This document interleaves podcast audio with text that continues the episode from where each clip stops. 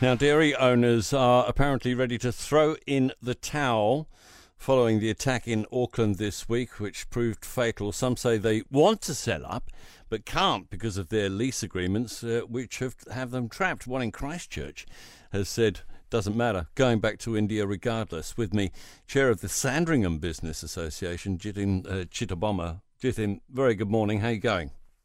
Good morning, I'm very well, thank you. How are you? Yeah, good. What what's the mood uh, now among your members now the the word has settled about what actually happened?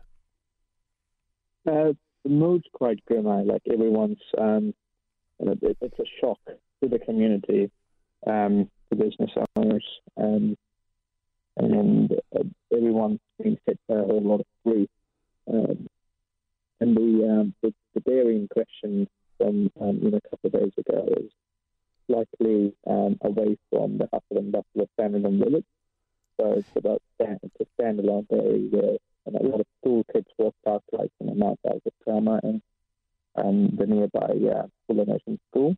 Mm. Um, you, you're you're a tiny you're a tiny bit muffled there, Jithin. I wonder if the microphone's in, in the right place. Uh, uh, are people that talk- That's much better. Are people talking about security and the kind of support they're getting?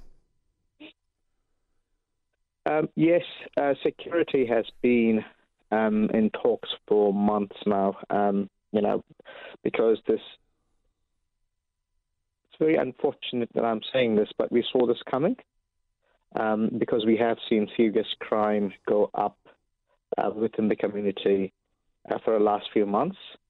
Um, the business groups have, um, you know, that was our feedback to the government saying serious crime is going up. We need to do something about it. We need to put brakes on it.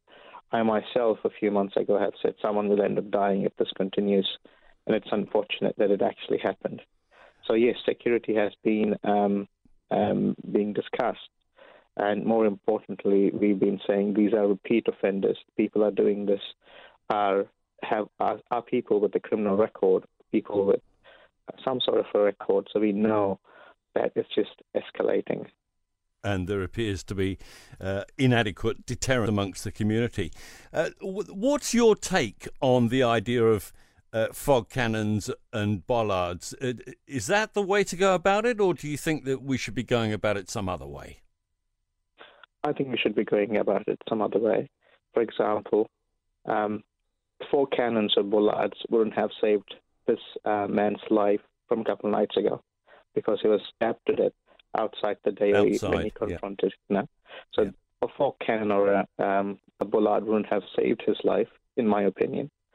Um, so it's it's the attitude towards people, isn't it? I mean, you're coming in, you're stealing something, and when you're confronted, you're stabbing it, you know, stabbing that person, and you're taking someone's life. Mm. What, what what's that telling me is that that person absolutely absolutely doesn't care what do you make of uh, the dairy owners in Christchurch, especially saying, "Nah, enough, we're out"? I'm not surprised.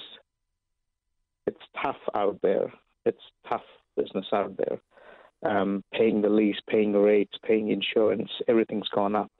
You know, uh, the profit margins are being squeezed. Um, we have shortage of workers for months and months and months the waiting list on immigration. Just you know, people, businesses are waiting for approval of work visas, um, and people are just not coming in. As it, as it, you know, it's not one thing. It's blow after blow after blow. Understand where you're coming from. Appreciate your time this morning, Jithin Chittabomma of the Sandringham Business Association. Six and a half to six now. Good morning.